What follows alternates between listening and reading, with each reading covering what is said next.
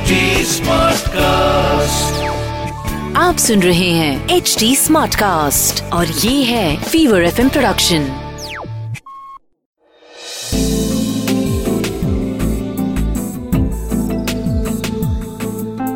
एक अधूरी कहानी। एक अधूरी कहानी कहानी वाला देव के साथ।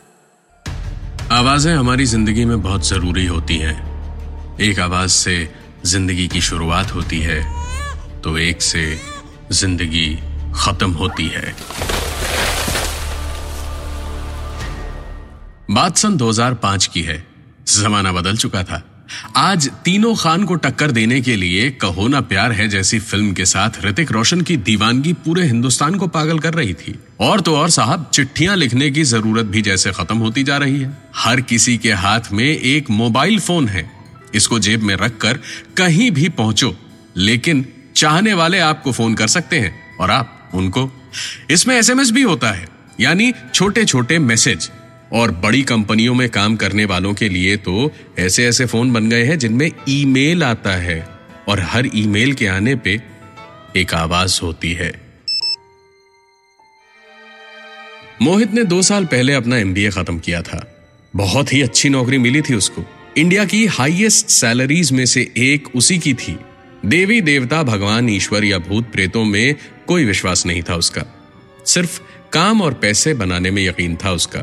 साल में एक पंद्रह दिन की छुट्टी लेके घूमने जाता था और बाकी पूरे साल खट के काम करना पसंद करता था। शादी ब्याह का कोई फ़िलहाल प्लान नहीं था, सिर्फ़ काम ही काम सूझता था उसे। हो भी क्यों ना?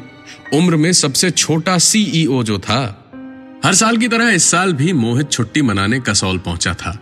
शाम का वक्त था, चारों ओर सन्नाटा ऐसा था कि जैसे कान नाम का अंग शरीर के किसी काम का ना हो। ऐसी पहाड़ी जगहों की एक खासियत है। इन जगहों पे मोबाइल फ़ोन नहीं चलता और काम की टेंशन से आप कोसों दूर रहते हैं। मोहित भी बहुत दूर था। पहला दिन पूरा वक्त सोते सोते बिताकर, अगले दिन सवेरे थोड़ा बहुत घूम के और फिर शाम को शाम वाला काम करके हल्के सुरूर के साथ बस लेटा ही था कि उसका फ़ोन बजा। मोहित का नशा जैसे एक झटके में उतर गया। रात के साढ़े ग्यारह बजे कसौल में बिना किसी टावर के ईमेल कैसे आ गया? फ़ोन खोल के ईमेल चेक किया तो एक भी नया मेल नहीं था। मोहित मुस्कुराया और अपने नशे की बलैया लेकर के वापस लेट गया और उसकी आँख अभी लगी ही थी कि फ़ोन बजने लगा। मोहित उठा और फ़ोन देखा। फ़ोन तो बजे जा रहा था, लेकिन स्क्रीन तो ऑफ़ थी।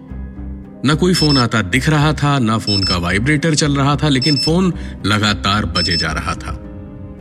मोहित ने सोचा शायद फ़ोन खराब हो गया है। उसने फ़ोन ऑफ़ किया और वापस लेट गया। एक बार फिर मोहित लेटा और सोया ही था कि फिर से ईमेल आने की आवाज़ हुई। मोहित ने ध्यान नहीं दिया। सोचा फ़ोन खराब है, वापस जाके ठीक करवाऊँगा। ऑफ़ करने के बावजूद कैसे बच सकता है यार? मोहित उठा ही नहीं।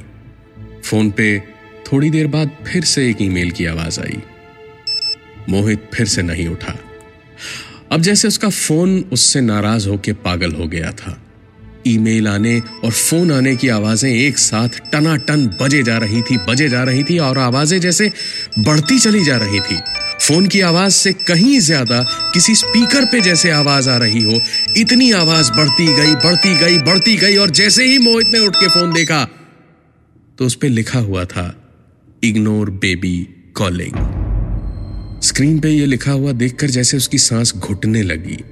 कड़ाके की ठंड में मोहित को बाल्टी भर भर के पसीना आने लगा और दिल की धड़कन जैसे किसी नगाड़े की तरह ज़ोर ज़ोर से बजने लगी। और मोहित आखिरकार वहीं अपना फ़ोन छोड़कर भागा गेस्ट हाउस के बाहर। घने कोहरे में, नशे में धुत मोहित, लड़खड़ाता हुआ इधर उधर भाग रहा था और बस वक्त की ही बात थी। एक मोड़ पे कहीं उसका पाँव फिसला और वो खाई में गिरता चला गया और आखिरकार एक पेड़ की डाल पे उसकी जैकेट अटक गई और वो हवा में झूल गया।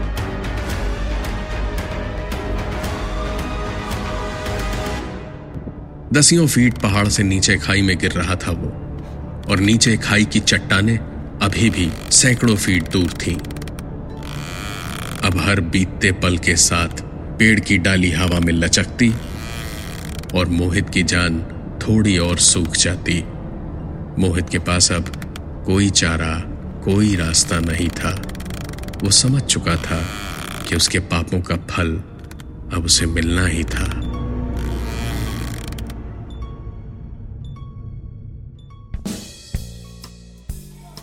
मोहित कॉलेज के दिनों से ही लड़कियों में बड़ा पॉपुलर बनना चाहता था। लेकिन उसकी एक ही दिक्कत थी।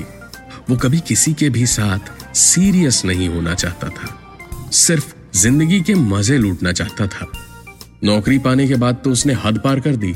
कोई भी नई लड़की या इंटर्न उससे बची नहीं। उन्हीं में से एक थी मैगी। मैगी सीधी सादी लड़की थी, जिसको बहुत ज़रूरत थी एक अदद नौकरी की। उसे नौकरी देने के बाद मोहित ने जब देखा कि वो आसानी से उसके जाल में फंस ही नहीं रही थी तो मोहित ने उसे एक फ़ोन गिफ्ट में दिया। उसमें मोहित मैगी को दिन रात ईमेल भेजा करता, जिसमें प्यार भरे कार्ड्स भेजता।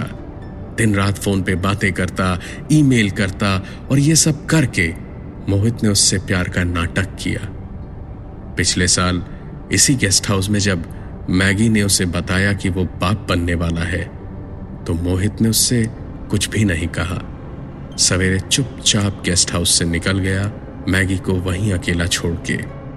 बस एक ईमेल करके कह दिया कि वो शादी का बोझ नहीं उठा सकता। लेकिन बच्चे से छुटकारा पाने में वो मैगी की पूरी मदद करेगा। मैगी वापस लौटी तो उसके परिवार वालों ने भी उसे अपनाने से मना कर दिया। उसने खुदकशी कर ली। लेकिन मोहित की ज़िंदगी चलती रही। कई और मैगी आई, कई चली गई। इस वक्त उस पेड़ से झूलते हुए मोहित को सामने दिख रहा था कि जो डाल चरमरा रही थी, उसके आखिरी कोने पर मैगी हवा में लहरा रही थी। उसके चेहरे पे एक सुकून था।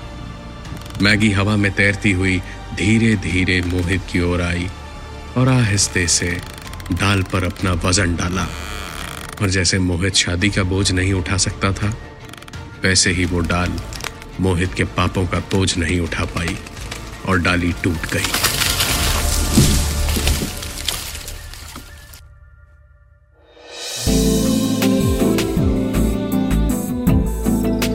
आप सुन रहे थे